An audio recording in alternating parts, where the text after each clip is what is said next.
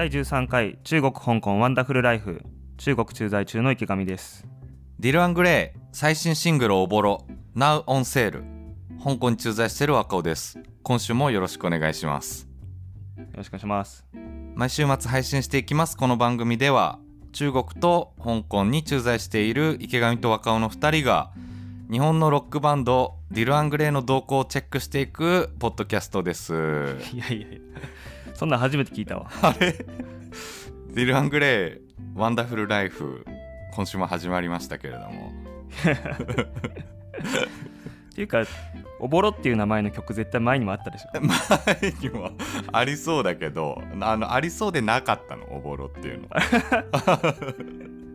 あの似たようなあの DIR EN GREY の曲で「かすみ」っていうのはあったんだけど。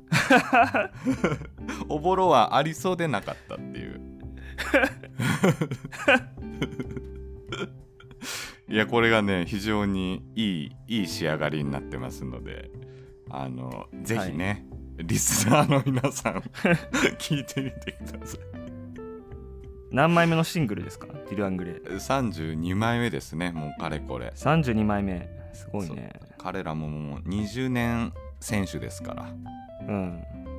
この間あのマツコの知らない世界でディあのディル・アングレイじゃなくてビジュアル系バンド特集やってて。へえ。ついつい見ちゃったね。あそう。うん。例えばどんなバンドっていうかビジュアル系バンドってあんまり池上興味あるイメージないけど。いやまあでもビジュアル系バンドの紹介しようと思ったら一番最初やっぱり X から始まってね。あでルナシーが出てきたりとか、そういう流れからやるからまあ普通に見てて面白いよね。ーうん。まあね僕らもともと軽音楽部というつながりだけれどもバンドとかってあとライブとかって池上は最近はなんか聞いたりしてるの？行ったり。まあ行くことは今できないけど、まあ、見たり聞いたりとか。うん。まあ行くことも多分できるんだろうけど上海でどうなんだろうね。ライブハウスとかもあると思うけど、うん。ちゃんと見ようと思って調べてないな。そうだよね。うん上海バンド事情みたいな、上海なんて？上海のバンド事情みたいなね。どんな感じなんだろうね。どうなんだろうね。うん。あんまりメタラーの人に出会ってないっていうかまあお互い音楽の話してないからかな。うん。香港もねバンドハウス自体があバンドハウスじゃないライブハウス自体が少なくて。うん。だからまあや、まあ、ちょっと今のこのコロナ禍は置いといて普段はやってはいるんだけどそんなこう例えば日本みたいにいろんなアーティストがいてもう毎日変わる変わるライブしてるとかいろんなライブハウスでそういう感じではないんだよね。なんかまあいくつかあの有名なライブハウスがあって、まあ、そこにこうちょこちょこバンドとかミュージシャンが出演してライブするみたいなそんな感じだったね。うん。香港ってなんか有名なバンドさんとかいたっけ？うーんとなんかい名前忘れちゃったけど一応だから香港発でいるけど多分世界的に有名ではないね、うん。うん、台湾とかね結構有名なメタルバンドとかあるしね。日本のバンドもよくライブ行ったりするけど。うんへえそうなんだね。名前が出てこない。台湾のメタルバンド。なんか国会議員かなんかになってたんでメンバーが。うーんすごいね。メタルと議員両立してんの？ああそうそう。ソニックねソニック。へえソニック、うん。ちょっと聞いてみよう、今度。そう。上海にもねメタルバンド絶対いると思うんだけどね。うん。あでもちょっとこうあんまり反体制的なね曲とかっていうのはしにくいのかもしんないね。うんそれはできないだろうね。うんなんかほら、うん。だいたいね激しくなるにつれて反体制の傾向出てくるじゃん。まあ反体制というかなんだろうね。まあ、音楽の激しさと別にそこは比例してないと思うけどその必ずしも体制を攻撃しないといけないわけじゃない。か らまあまあ確かにそうか。確かにそうか。ちょっと安直だったな。うん。うんまあ、なんだっけなんだっけ DIR EN GREY の話。 DIR EN GREY の話はしなくていい。まあ、 DIR EN GREY の話は まああのそうそんな感じで Now on Sale っていうことでね、えーまあ僕はこの1週間あのよくその曲を聴いてたんですが、えーまあそんなこんなで、えー今日は5月1日でございます。5月に入りました。はい、でちょっとあの今日もともとワクチンを夕方打つ予定だったんだけどうん。変更して明日にしました。なんで？明日にしたのね。うん。うん明日にしてえーまあ来週ちょっとその模様をですねまた話せたらって思うんだけどそのなんで明日に変えたかっていうとうん。あのちょっとね今日合気道の体験レッスンに行ってこようと思って。なんかすごいねいろいろチャレンジして合気道。そうそうなんで香港で合気道なの？ジークン道じゃないの？ジークンドじゃなくてね。いやなんかなんかその俺こう根っからの文化系のこう人間というかその運動をあんまやってこなかったからなんかやりたいなって思ってでもスポーツちょっと苦手だなって思った時にうん。武術をやってみたいなってあのパッと思って、先週。先週のしかも収録終わった後不意に思って。で、はいはい。まあいろいろジークンドーとかカンフーとかせっかく香港だからとも思いついたし、まあねあのー柔道とか、まあ、そういうのも空手とかそういうのも思いついたんだけど、まあ、ちょっとなんか痛そうなのはあんまり嫌だなと思ってこう攻撃したりとか。でなんかそう考えたら合気道ってさ、まあ、やってみないと全く分かんないけどうん。こう相手の力をうまく使って制すみたいなすごいなんか柔らかい感じなので、うん。それちょっといいかもってふと思って。で何？見つかったの？体験レッスンの場所がそうあの香港にも合気道の道場が何箇所かあってでそれぞれ師範がいて別独立した別々の道場なんだけどその中で3つ一応選んでその1つ目の体験レッスンにちょっと今日行ってくる。で3つ体験レッスン受けて、ちょっと最後、まあ、ややるかどうかも含めて決めようかなって思って。うん。先生はみんな何？おじいちゃんおじいさん？うんあのーうんって言ったら失礼なんだけどその日本人の道場もあるしどうも香港人がやってるような道場もあるみたいなんだよね。うん。うん、でまあちょっと様子見てどうせわかんないし俺どこどういうところがいいのかとか。だから、うん。まあ香港人が比較的多くてせっかくだから香港人の友達とかできそうなそんな道場がいいかなっていうふうにぼんやりと思ってる。うん。なんかでもあれだねその合気道とか武術系のスポーツもそうかもしれないけどその身体操作の説明を英語でしたりとかって結構ね聞くのも難しいし教えてもらうのも難しいね。難しそうだね、うん、基本そうそう。基本英語のところが多いみたいなのでうん。難しいね。いやでもいいじゃん合気道。合気道ね。なんか護身術になりそうだよね。うん。暴漢に襲われた時にさはっみたいな感じで。どんな練習するんだろうね。俺も全然イメージわかんないけど。完全にあのグラップラーバキの渋川豪樹先生のイメージしかないんだけど。いやなんかあの例えばこう手首をこうガッて掴まれた時に相手にそれをうん。ふっと外す、そういう術とかあるみたいで、うん。で日本だと結構多くのね、えー女性警察官が必修で習うんだって。合気道あ必修なんだ。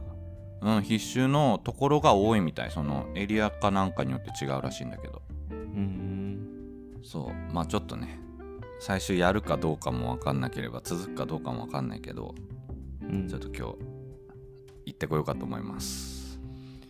そうかでもテコンドーやってほしかったなえなんで？なんで？いやあのテコンドーじゃなかった。ジークンドー。間違えた。あジーク運動ね。ジークンドー、うん、テコンドーもやってほしいけジどジークンドー。ブルース・リーのあれだよね。そう。憲法だよね。合気道は日本でもできそうだけどジークンドーはねまあジークンドーも日本でも先生いるけどうん。なかなかね限られるだろうしいやそうだね。香港にいるんだったらね今からでも遅くないからジークンドーに変えてほしい そんな勧誘されても。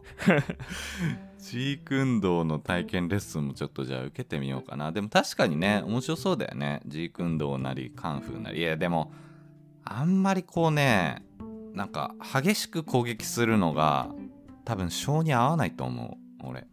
ああなるほどね。そういう意味ではうんジークンドーは無理だよね。うんそういうそういう攻撃性あんまないので我ながら。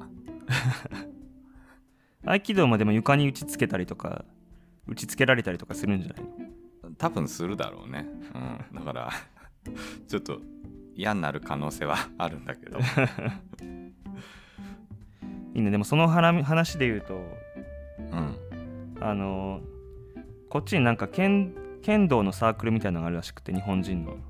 はいはいはいで俺が剣道してるって知った人がとある人が「いや実は僕今度剣道の稽古行くんですよ」って言って。なるほど「えー、行ってらっしゃい」って話だけしたんですけど。うん。後日全然違う絡みで会った人が「あその剣道してる人知ってますし私も剣道してます」っていう人がいて。へえ全然関係ない2人がその実は剣道で結びついていて。そこまで、うん、そこまであの縁があるんだったら池上さんもやってみませんかって俺が剣道やってたからねすごいあの、えっと高校の頃だっけ？うん、中学高校で剣道してたからすごい剣道勧誘されてなんか結構頻繁に剣道の動画とかをこう送って もらったりして。多分俺が剣道やららないかってあのやる気になるなるように仕向けてるんだけど。どうなの？実際。うーんまあ筋トレがね今筋トレのことしか頭にないからそこに剣道が入ってくる余地がない。筋トレ。あのもうじゃあ筋トレがいでいっぱいで剣道が入ってくる余地ないんだ自分のライフスタイルに、うん。ないね。もう剣道やったら剣道だけになっちゃうの分かってるから。あうん。ーえでもあのうんそう。はい。筋トレはどんだけのこう時間やってるの日々。うーん最近飲み会が多いからそんなにあの理想的なスパンではできてないんだけど、うん。本来だったら週に45回。ほう。ん、週に45回。あんまりやりすぎてもあの筋肉回復しないから週に45回その違う部位をそのその日その日で決めたメニューをやってで次の週にまたそのめ同じメニューが来るっていう感じで。うへえ1回何時間ぐらいあるもんなの？1回1時間、1回1時間なんだ、うん、家で？あジム？ジムだね。今住んでるところにちょっとしたジムみたいのがあって、まあ、全然大したことないし、はいはい。機材とかたまに壊れてるんだけど、まあ、うん。ダンベルとバーベルさえあれば全然できるんで、うん、やってます。なるほどね。じゃあ筋トレにちょっと今池上の方はご就寝ってことだね。体作りみたいな。うん。筋トレしてないとなんか筋トレしなかったっていうことの罪悪感でこう押しつぶされそうになる一方で。そんなに追い詰められてるの？何なのそれ？プロのボディビルダーなの？筋トレさえしとけば幸せみたいな。でまあでもも何がうまくいって筋なくても筋トレさえしてれば幸せ。そんな筋肉第一至上主義？いやもうやってみてほしいんだけど筋トレしたらもうその日もうもう OK なのよ。もう今日頑張ったあ俺は素晴らしい一日を送ったっていう確信が得られるから筋トレさえしてれば。ーまあでも大事だもんね。その筋肉の維持って。うん。なんかそういうね脳内ホルモンが出るんですよ多分。筋トレすると。テストステロンとか。ああ、こう満足感を得るようなやつ？うん。そう。で実際にあの努力した努力しただけ見た目も変わってくるから。あそうだよね。うんで本当はまあ筋トレもっとね真剣にやろうと思ったら筋肉を大きくするために食事もちゃんと健康的なものにしてタンパク質いっぱいとって睡眠も8時間とってお酒は飲まないと。そういう風になっていくんで、どんどんどんどんその健康な生活あのなんて言うんだろう。生活リズムができてくるわけね。うんうんうん。筋トレをしてると、まあ、ただそこまでいけてないけど、うん。うん。まあ、基本的にはもうすごくいい趣味だと思ってますなるほどね。うん。いや筋トレか。筋トレ全然してないな。一時期ねまあ俺ダイエットをあのがまさに今の池上と同じような状態でこう一日こう食べるの我慢。一日丸一日食べることを我慢することはないんだけどなんか半日とか食べるの我慢して実際に体重が落ちてたりしたらこうすごい充足感があるのね最近。うん。よっしゃみたいな。あのプチ断食みたいな。実際そのオートファジーって言ってあの最近有名だけど、まあ、空腹時間長いことによって、まあ、体のこう細胞が活性化したり脳の機能が改善したりするっていう、まあ、そういうのがあるんだけどあ今日もちょっと断食して体活性化してるわみたいな。しかも痩せたしみたいに思ったりあの することがあの、うん。日々の充足感につながったりしてんだけど筋トレはね、あの前ちょこっとしてたんだけどうん。あのコロナでジムが、えーちょっと閉まっちゃったことによりあの完全に運動とか筋トレする習慣がなくなっちゃって今ずっとしてない状態なんだよね。だからあちょっといずれね俺も筋トレをしてやっぱり目指すは腹筋をね割るっていうのをやってみたいかなって思ってる。わいやいいと思うよ。絶対やった方がいいと思う。うん。うん。まあなのでちょっと合気道しつついずれ筋トレをしていくっていうのがあの健康面というか肉体面での当面の目標です、うん筋トレはいいですよ。い、筋トレのね話をもっとしたい。筋トレどうぞ。全然あの 筋トレテーマの回いいんじゃないの？まああんまりマニアックになりすぎるとねちょっとここの上腕二頭筋がとかなるとちょっとついていけなくなっちゃうけどなんかね初心者の筋トレ入門みたいなのとか面白そうだし。うん。そうね。じゃあまたそれはそれで準備してやりましょうか。うんちょっとそれはそれでまたじゃあよろしくお願いします。はいわかりました。はい。まあ、ちょっはい。と、そんなこんなで、あの、僕はそういう感じですけど、池上の方は何かありますか？まあ、今週だったり、最近だったり、思うこと、やることは。今週はねあの本当にまあ土曜出勤が土曜日出勤だったんで先週の。1週間長かったんですけど、まあ基本的に事務所と家の往復で、え2日に1回飲みに行ったっていうだけで特になるほど。あまり上海らしい中国らしい経験っていうのは特にご紹介できることは特にないんだけど、うん。まあでも上海にいると何がいいってあの日本人の駐在員がたくさんいるよね。そうね。うん、それで日本にいてこの会社のメンバーだったらこうやって揃って一緒にご飯食べたりしないよなっていうのが、まあ、上海にいるっていう理由に理由にしてみんなで集まって仲良くなったりできるから、うん、まあなんかうん。なんだろうね。人脈が広がっていくというか、まあ、あの駐在に限らずこっちで働いてる日本人の人とかもねいろんな人と今あのどんどんあの知り合いになっていってるし。うん、そうだよね。しかも、結構こう、駐在員っていう立場だと、ある意味、会社を背負って代表してきてる立場だから、こう、それぞれの、あの、代表の者の目線でお互い話したり交流もできるから、普通になんか話聞いてて面白かったり、勉強になったりするよね。その交流によって。うん。まあ、それでさっきの剣道の話じゃないけど結構狭い世界だったりもするんで、うん、なんかあの面白いなって感じだね。もう知り合いとかその増えてきたの？その上海において。うんどんどん増えてきてるよ。いいね。この番組聞いてくれてる方もいらっしゃるし。あこの番組聞いてるくれてる方も。あそれはありがたい、ああうん。いいね。うん。ちょっとまあね、そうね。いずれゲスト出演とかねこうしていただけたら。ああゲスト出演してくれる人もたまあの出てくると思います。してくださる方も、うんいいね。はい。面白いと思いますそういうのも。うんまあそんな感じですね。全然あのこれといったトピックはないです今週は。これといったトピックはまあなかった。まあねあの日常的な生活だったということですね。はい。じゃあそのなんかうんどうぞ。話すことみたいなのってのはなんかあるの？その今週に限らず今日話すことっていうのは。話すこと？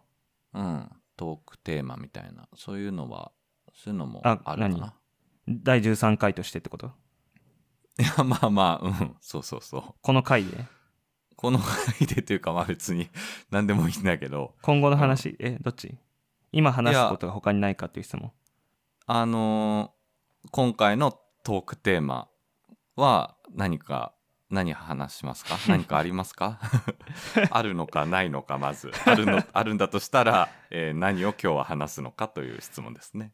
ないです、ないですね。はい。わかりました。ないです、はい。まあ、たまには、まあね。っていうかねあの本当はだからその明日ね結婚式があって、はいはい。まあ、その話もできると思うしあとまあ労働節、まあ、どこにも出かける予定ないんですけどまあそれ言うても労働節これから今日からね日本はちょっと一足早くゴールデンウィーク入ってると思うんですけど中国本土は今日から5連休ってことで5月5日まで、えー労働節っていう休みになってましてまあうん。皆さんそれぞれ旅行に行ったり行かなかったりするわけなんですけどもその辺の話とかもできたらいいなと思ってたんですがちょっと収録のタイミングがねあの労働節始まったばっかりの今土曜日の午前中ってことでまだ何もしてないので特に話すことはないです あでもめ 断言された。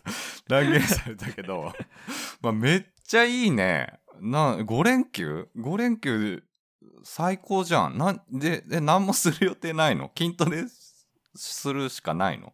筋トレはもちろんするけどあれなんだよね。多分先週も話したと思うんだけどあの中国国内であの、2億何千万人っていうあの国内旅行の中国人の移動があるからその日本人が思いついていくようなとこに行くとねもうそこら中もう人混みも人混みで多分もうどえらいことになってると思うね。万里の長城とかに写真見せてもらったけどもう下手したら死ぬんじゃないかっていうぐらいあの頂上の上にもうなんか満員電車みたいになってるから日本あ日本の東京の、疲れちゃうんだ。うん、万里の長城ってあれ俺も行ったことないけどなんか実際に行くとあのイメージと違ってすっごい急なんだって道が。場所によっては、あそうなんだでそんなとこにね。ギューって行ったらさ下手したらあのね将棋倒しになっちゃったりして危ないしねちょっと。危ない。うん危ないね、ちょっと行く気がしないですね。旅行には、なるほど。なるほど、うん。まあとりあえずはその明日のじゃあ結婚式がイベントとしてはあるって感じなのかな？そうだね、まあ、前回と比べてまたちゃんとあのねなんだろう気になったこととか気がついたことをまた紹介できたらなと。日本との違いとかね。うん、うんうん。あじゃあそれは楽しみにしてます。はい。はい。若尾は？じゃあそうね。いや俺の方ではもう恒例の香港の食シリーズを今日も話していきたいと思うんだけどうん。今日は香港の食第7弾になります第7弾はい、えー香港の食第7弾香港人の憩いの喫茶店。その名もチャーチャン店です。チャーチャン店？チャーチャン店ってなんやねんっていうところからだよね。茶って？聞いたことある？お茶の茶？そう。茶はお茶の茶でまずねそう漢字がわかんないっていうね。うん。聞きなじみもないし漢字もわかんない。で漢字についてはこれすごいちょっと難しい漢字になってて、えーちょっとパッと説明すると茶っていうのはお茶の茶ででちゃんっていうのはえっとこれはね晩餐の餐かな？最後の晩餐の餐これをなんかちゃんって読むんだけどで天はもうあの中国語の反対字なので日本語にない漢字であの、うん。すごい画数の多い難しい漢字なんだけどそのチャーチャンテの点って。それはそれはも意味合いとしてはえっと都庁の庁と同じ意味で、それをなんかすげえ難しくした漢字でで点って読むんだけどうん。このチャーチャンテンっていうのがね、もう、なんだろう、香港を話す上で欠かすことができない言葉であり場所なのね。ほでもう聞きなじみがないっていう通り通常ね観光ではもうなかなか行かないマニアックな場所になります。う観光でもなかなか行かないの？観光でもガイドブックにまあ1ページとか特集載ってるんだけどもう基本は香港人ののこうローカルの人が行く場所であのすごいね香港人以外の外国人からしたらマニアックな場所になります。うーん。ただもう香港の至る所にあるのこのチャーチャン店っていうのが。チャーチャン店にカテゴライズされるお店っていうのが至る所にありもはやカウント不可能なレベルで あって。そこらかしこには無通りにもう一つにつきチャーチャン店一つみたいな。すごいじゃん。そう。そんな感じなので、まあ、とにかく香港を話す上では語る上では重要な場所で。でちょっとねこれ今回前後編に分けようと思います。初の前後編。初の前後編ですそうです。ついに前後編になりました。すごいな。そう。で今日の前編ではチャーチャン店の概要の説明をしてで次回後編ではあのどういうメニューがあるかっていうのについて話していこうと思います。なるほどね。はい、でまあはい。そのまずそのチャーチャン店っていうのがどういうお店なのかっていうとこなんだけどもう店の雰囲気としてはねえっとねまあまず香港だからそんな広くないのねそのお店も。他のお店もそうだけど、でその狭いスペースにあの結構もう小さめのテーブルがうわーってあの食堂みたいな感じであのいっぱい置いてあってでできるだけ人が座れるような作りになってるのね。まあ、要ははい。効率重視の構造になってるのお店うは。ん。でなんか洒落たがあのすような要素は基本的に一切なくてだからレストランとかよりもい日本でいうレストランよりも内装がすごい素朴というか、うん。あの質素ででもう相席とかも普通にあって通されるような感じでもうんお店としてはサイクル重視どんどん回転させていこうっていう重視でで来店するお客さんもあのそんなこうもちろんちょっとこう一息ついてお茶飲む人とかもいるんだけれどゆっくりする人もいるんだけどお昼時なんかはお客さんももうそんなあのまったりすることを別に期待してなくてパッと入ってパッと食べてパッともう出てくみたいなそんなこう雰囲気なのねお店としては。うんまあ、なのでこうレストランよりもそういう感じで食堂に近いんだけどただこう喫茶店にしてはあまりにもメニューが膨大っていう、まあ、言うなればこう大衆食堂風の喫茶店っていうのが香港のチャーチャン店というカテゴリーのお店になります。喫茶店としても使える食堂みたいな感じ？そんな感じ。もうね、目的は何でももう様々で OK、お客さんとしては。だから、あのーさっき言ったみたいにご飯をパッと食べる目的もあれば、ちょっとこう午後休憩とか、まあ、あんまり本読んでる人は見かけないけれども、ちょっとお茶飲みに行こうとか、えーあとは夕食でこう家族で行こうとか、なんかいろんなね、目的としては使えるお店なんだよね。うんそう、だから営業時間ももう長くて、もう一日中やってんだけど、だから朝食として使うサラリーマンもいれば、まあランチに来るお客さんもいるし、夜に来るファミリーもいるみたいな。うんそんなね、こう、多目的なね、うん。お店ですね。いいよね。そういうのがそこら中にあるとね忙しい人も朝そこ行って食べたりね夜家帰る前に食べたりとか。そうそうそう、うん。勤務時間中のお昼にね食べてもいいし、うん。そう気軽に入れるお店であのこういろいろちょっと今回調べてみたら改めて。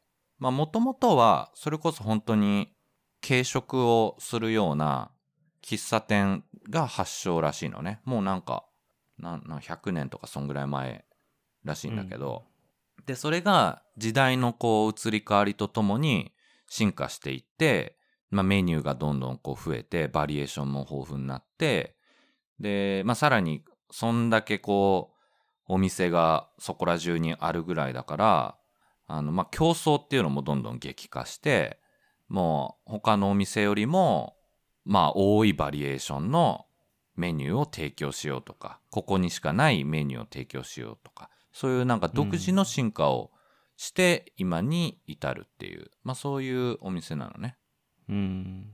ただねあの基本香港人のお客さん想定して観光客を結局想定してないのでうん。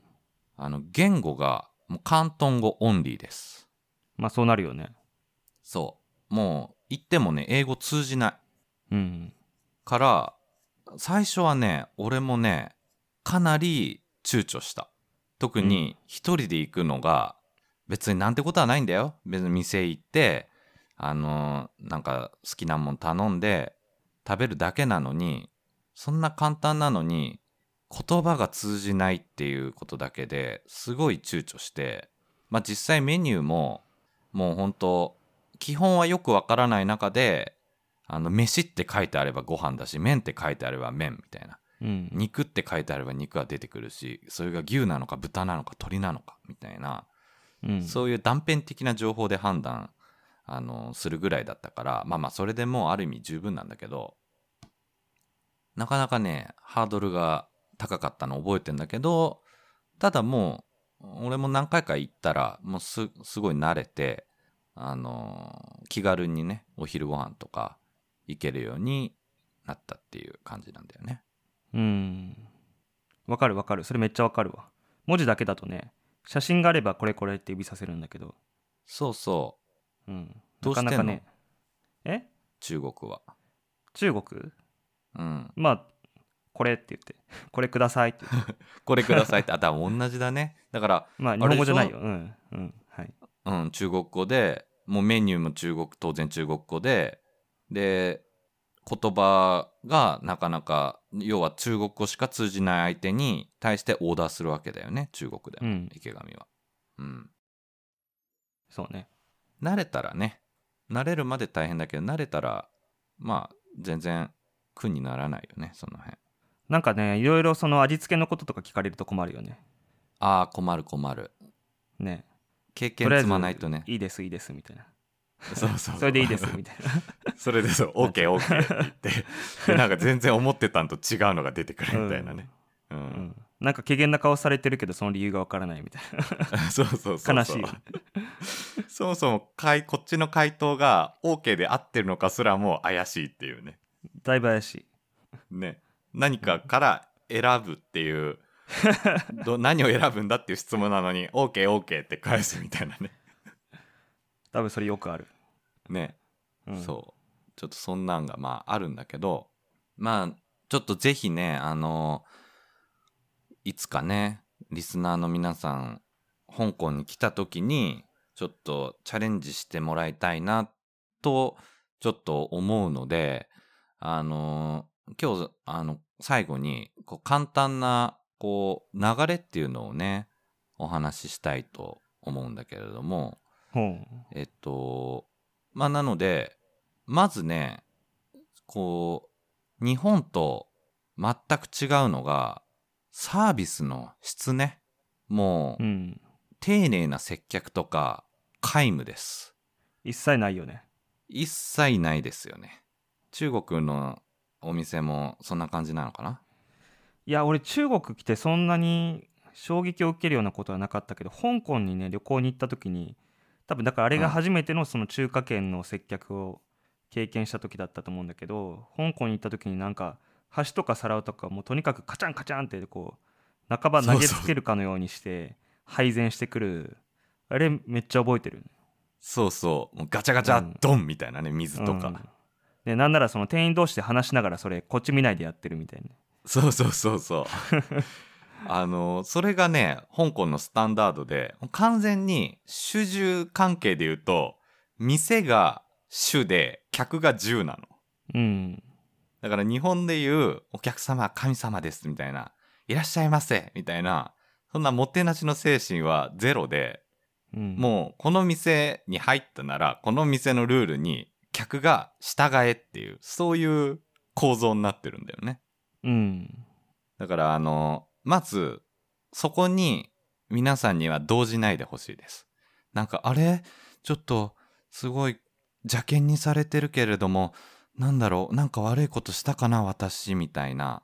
そんな風には思わないでもらって大丈夫です。それがもう普通です。雑な接客っていうのが普通なので。うんそうねそう。なので、こう、お店に入っても、あの、いらっしゃいませ？みたいな言葉はないの。まず、あの、そもそも、あの、声を何もかけられないっていうことが多い。で、うん勝手にちょっと座り、座ってくださいみたいな雰囲気で、あの、こっちがもう席に自分から継ぐっていうスタイルなんだけど、もし何か聞かれたとしたら、えーおそらくそれは人数のことだと思われます、まず。うんで、広東語では、えーゲイドワイって言うんだけど、ゲイドワイみたいに聞いてくることあるんだけど、うん。店入って何か聞かれたら人数だとあの解釈してもらって OK なのでそういう時はうん。もう指で1って指して1とか2って指してもううん。そこは英単語で one one とか two two とかもうそんなんで OK です。まあ伝われば何でもいいよねそうそう伝われば何でもいい。その英単語も伝わってるか怪しいけど少なくとも指で12っていう指し方をあのすればそれはもう世界共通なのでそれで伝わります。あこいつ1人なんだなとかうん。2人で来たんだなとか分かるのでそれでまず OK です。指でさ数表すのに、ん。日本とでも違うよね。今世界共通って言ったけど中国ね。香港でも違うんじゃない？あ違うね。特に4以上ぐらいからなんか違うよね。3もこうやってやらないよね。こうこうやってやらない、あー、まあ、これはまあ日本でもなんかやる人いるけど。4は4だよね。4は4だっけ？あちょっと今3の説明もすると今池上が指したのがあの通常日本では3を指で示す時って人差し指中指薬指で3だと思うんですけどこっちでは親指人差し指中指で3を示すことが結構あるんですよね。4は普通に4か。4は普通に4だっけ？日本と同じ、うん。5も普通に5だよね。これが楽だか5はら5か。うん。6はなんか6度だこんなんなるよ6ねうん。そうね。あの6個ね。今今やってる僕らがやってる手の形はあのなんだろう。手で電話をこうあの示す時みたいに親指と小指だけを上げてる状態なんですけどこれがちょっと記憶おぼろげだなんですけどこれが66だった気がする。なんかその親指が指の形5がを表しててうん。5に1本増えてるみみたいなイメージじゃないあーで6か。ちょっと、うん。あの確かね香港とそれ以外でもちょっと指の指し方違ったのでちょっと正確なところはまた調べますけれども。そうそう、うん。確かそんな感じだよね。そうそうそう。しかも7になるとなんかまた変な形になるよね。そのそれその6の親指小指立ってる状態から例えば薬指を足すとか人差し指を足すとかそういうわけじゃなくてなんかね、ちょっと忘れあこんなこれだ。あの香港だと。何それ？あアラビア数字の7の形？そうあの香港では今僕がやってる指は親指と、えー人差し指を立ってもうあの要は10みたいな、えー形なんですがそれを人差し指を下方向にすることで、えー数字の7に見えるのでこれで7だったと思います。ちょっとお記憶がおぼろげなのであの間違ってたらちょっと後日また訂正しますけれども。中国本土の7は、まあ、地域によってもちろん違うのかもしれないけどこうですね、7 これ。説明して親指と人差し指と中指をあの合わせる。他の指うん。は薬指と小指は折りたたむ状態、だからなんかをこうちょっとつまんでるみたいな感じだよね。そうそう。この3三本の指で。なんかつまんでるみたいな形。それで7なんだ。これなこれがなんで7なのかは中国人の中国語の先生に聞いたけどよくわかりませんって言ってた気がする。中国私も知りませんって言われた気がする。そうなんだね。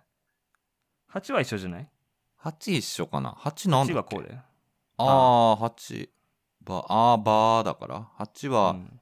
これ漢数字の今指8をうん、こう上下逆さにすると漢数字の8に見える形ではいはいはい。親指と小指を立てると、小指じゃなくて人差し指でしょ。あごめん。親指と人差し指、うん、うん、あの今やってる形がですねさっきの、えー7の時みたいに10の形で親指と指をあー 人差し指をもう分かんなくなってきた。人差し指を今僕たち立ててるんですが、えーえー普通にそれぞれ斜め上を向くように立ててます。それが漢数字の8と似てるからというのがどうも起源みたいですね、9は9 9も日本と全然違うよ。9どんな感じ？あーちょっとそれも説明してもらっていいですか？これはあの人差し指以外を全部畳んで人差し指はこうなんだろう鍵爪みたいな形でうんちょっと曲げるの折り曲げねる、うん、これはでこれあもれか。うん。数字の9の形見えるからかな。多分そうだね。うん。うん。いやってことでねあのちょっとじゃあ特に5人以上での団体で、えーチャーチャン店に行く場合はですねあらかじめ指の形をちょっと予習してから行ってもらえるとさらに万全ということですね。まあそこまで大人数で言ったらもう見たらわかるから、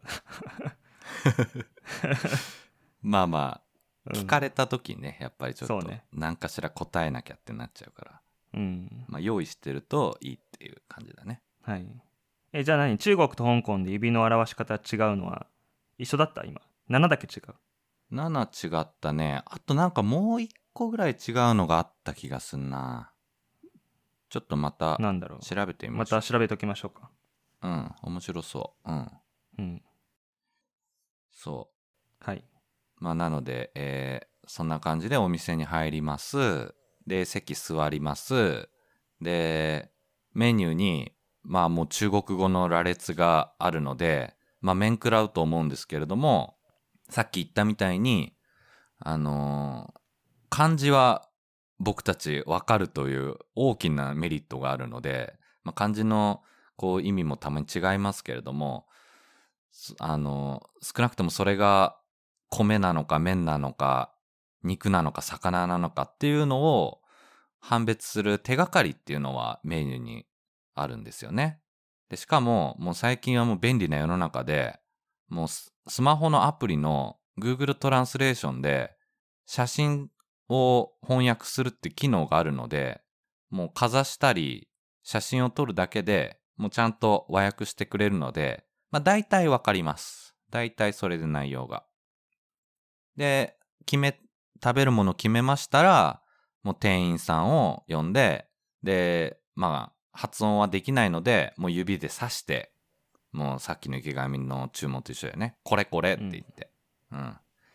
ただそれが通じない時もあってどういう時通じないかっていうとうん。あのお店に入る、えーレジがあるそこで注文するお金払う席座るのパターンだとメニューがが、レジのそのテーブルになくて店員さんの頭上に表示されてる時があるよねある、あるそれ。めっちゃ困るそのパターン。そうそれお店入ってから気づいた時にあのもう困って困って困るよね。これください作戦ができないからそうだよね。発音こできる食べたくもないメニューを注文するうあー、わかるわ。わもしくはかるわ。ポスターかなんか貼ってあったらあれあれっていうだからそのもうメニューが大きな看板みたいな感じで店員さんの頭上にあるからもう指さしても一体どれを指してるかがもう店員さんに伝わらないっていう状態だよね。うん。でそのそうなった瞬間にもう目的が食べたいものを食べるからとりあえずオーダーする注文するという行動を完了させるっていう風に変わって なんか伝わるものをを注文するっていう風にスイッチするってことだよね。そう。めっちゃわかるわうん、超焦るよね。急になんか心臓の鼓動が速くなる。わ やばい。やばいとこに来ちゃったって思って。でそういうところに限って結構回転早いから早くするみたいになるから。そうそう。そう。でね、あの、そこで、それこそ、あの、なんか追加メニューはとか、味はとか聞かれても、全くアドリブが効かないから、ちょっと苦笑いしながら、うん、うんオッケーオッケーみたいにやるしかないっていう。そうそうそうまあね、それも、それも経験ですけどね。まあでもあの、大丈夫です。皆さん安心してください。チャーチャン店には、ちゃんと、あの、メニューが置いてありますので、指さすことで注文できます。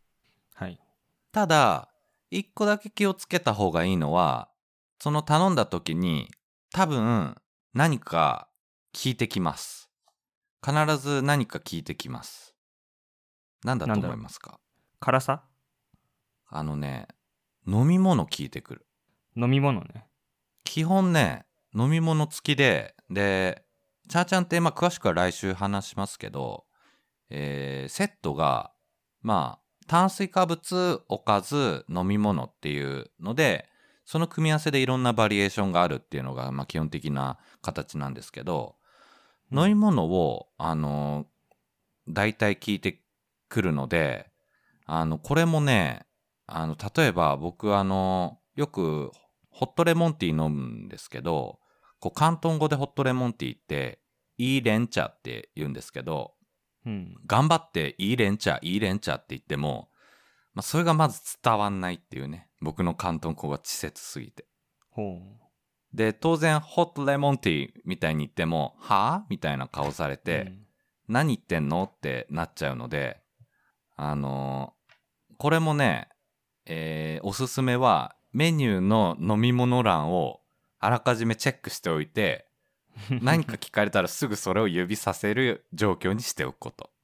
うんなるほどね、で、そう。ちなみに飲み物って、えーてか飲むっていう漢字は広東語でヤムっていうので、ヤム茶のヤムですね。ヤムっていうので、向こうがなんかパッと言ってきた言葉にヤムっていう単語が入ってたら、もうそれ飲み物のことだと思ってもらって大丈夫です。そのタイミングでは。うんで、あの、ホットかアイスかまで、あの、ちゃんともちろん向こうは聞いてくるので、あの、大体その熱い冷たいっていう感じもそのメニューの飲み物欄にはあるので、もうそれも指さしながら飲み物を伝えるといいかと思います。そういうことねはい。うんまあ、そう、ちょっとね、そんな感じでびっくりすること多いと思うんですけど、あの、食べた後もね、あの、皿が空になってたら、早く帰れと言わんばかりに、パッとあの、食器を取り上げられて片付けられますけれども、まあ別にそれでそんなすぐ帰んなきゃいけないというわけでもなくて、まあ、飲み物でも飲みながら、ゆっくりもできるので、あのちょっとなかなかこう、ローカルでハードルが高いんですけど、行けばきっといい体験になりますので、一度皆さんぜひチャレンジしてみていただけたらというふうに思います。でもそれ厨房の人が大変だよねそんなに回転早くていろんなメニューがあるわけでしょねどうなってんだろうね。まあもうその、まあただ、やっぱりさっき言ったように、確かにメニュー多いんだけど、構造はシンプルで、炭水化物プラスおかずプラス飲み物の組み合わせで、だから厨房の人は、その炭水化物とおかずをどんだけこう、のバリエーションを準備しておくかにかかってるから、うん。それにこう、即したオペレーションになっているだろうと推察されますね。えでもおかずって言ってもいろんなのがあるわけでしょ？野菜がいっぱい入ってるやつもあれば肉がいっぱい入ってるやつもあれば魚もあれば鶏もあるでしょ？うん。うん、まあおそらくパターン化してんじゃないかね。うんある程度。冷蔵庫の中がどうなってんだろうねでっかい冷蔵庫にいろいろぎっしり詰まってんじゃない？いろんな種類が。うんでもあれ中国あるあるだけどさ、うんメニューいっぱい載っててこれくださいって言ったら名誉って言われる。名誉っていうのはないないです。っていう意味だっけ、うん、でたまたまその時ないだけだったらいいんだけど基本的にないんじゃないかみたいな疑惑が、メニューを変えてないみたいなねそのメニュー表を。うん。でそのないことに対してあんまりあの悪びれてないというか 欠品だよみたいなね。うん。いや、はい。その可能性は大いにあります。うん。うん。なるほどね。まああのちょっとメニューについてはあの詳しくは後編でやりたいと思いますのでまあ今日はねあのチャーチャン店の概要紹介をさせていただきましたのでまあちょっとイメージがね皆さんの中でできてきたらそれはすごいいいかなっていうふうに思います。はい。はい。そんな感じですかね。はい、はい。はい。まあ、ということで、えー今週も中国香港ワンダフルライフ、どうもありがとうございました。ご視聴いただきありがとうございました。ねはい。えー番組概要欄に Twitter アカウント載せてますので、お気軽にメッセージください。アンカーでお聞きの方は、ボイスメッセージ機能もありますので、そちらもよろしくお願いします。えー、Twitter なんかはね、えー今週、モンゴル語のちょっと話をしましたよね。こうモンゴル語のね？の、うん、中野さんあのアカウントの人と。そうそう先週中野さんのねモンゴル語話があったのでそれについて話したりもしましたね、はいなんかいろんなねその道の詳しい人がコメントいただけるんでありがたいですね。勉強になって。そうですね。うん。うん。もうなんかこっちからもねあのどんどん話しかけたり詳しい人に教えてもらったりとかしていこうと思うのでうん。まあまああの読むだけでももしくは写真をアップするのでそれを見るだけでも結構暇つぶしぐらいにはなると思いますのでまあぜひ見てみてください。あのーなんか質問コーナーみたいなのやりたいんですよね。視聴者の方からの。いいですね。やりたいですね、やりたいいんよ、普通のねまあラジオやってるわけじゃないけどラジオだと、まあ、世間話してだいたい普通おたのコーナーがあるじゃないですか。ありますね。普通のお便りを紹介するコーナー略して普通おたのコーナーがあるじゃないですか。あれをやりたいんですよね。ありますはい。えはい。なのでえあれだね。質問。ちょっと。話してほしいことのリクエスト。募集してます。募集してます。ちょっとねき来ることを願いつつ募集してます、ツイッターじゃなくてもね個人的なやり取りの中でも何でも構わないんで。確かに。うん、はい。そうだね。はい。じゃあそんな感じでよろしくお願いいたします。引き続き。はい、まあ、日本ゴールデンウィークなんでねあの皆さはい。ん良いお休みをお過ごしください、確かに良き連休を皆さんお過ごしください。中国もねうん、あの労働節なので池上も良き休みをお過ごし香港は普通の土日で終わり？香港は普通の土日です。はい。お疲れ様です、はい、まあ、また月曜から頑張っていきたいと思います。はい。はい。それでは中国香港ワンダフルライフお送りしたのは若尾と池上でした。どうもありがとうございましとうございましたた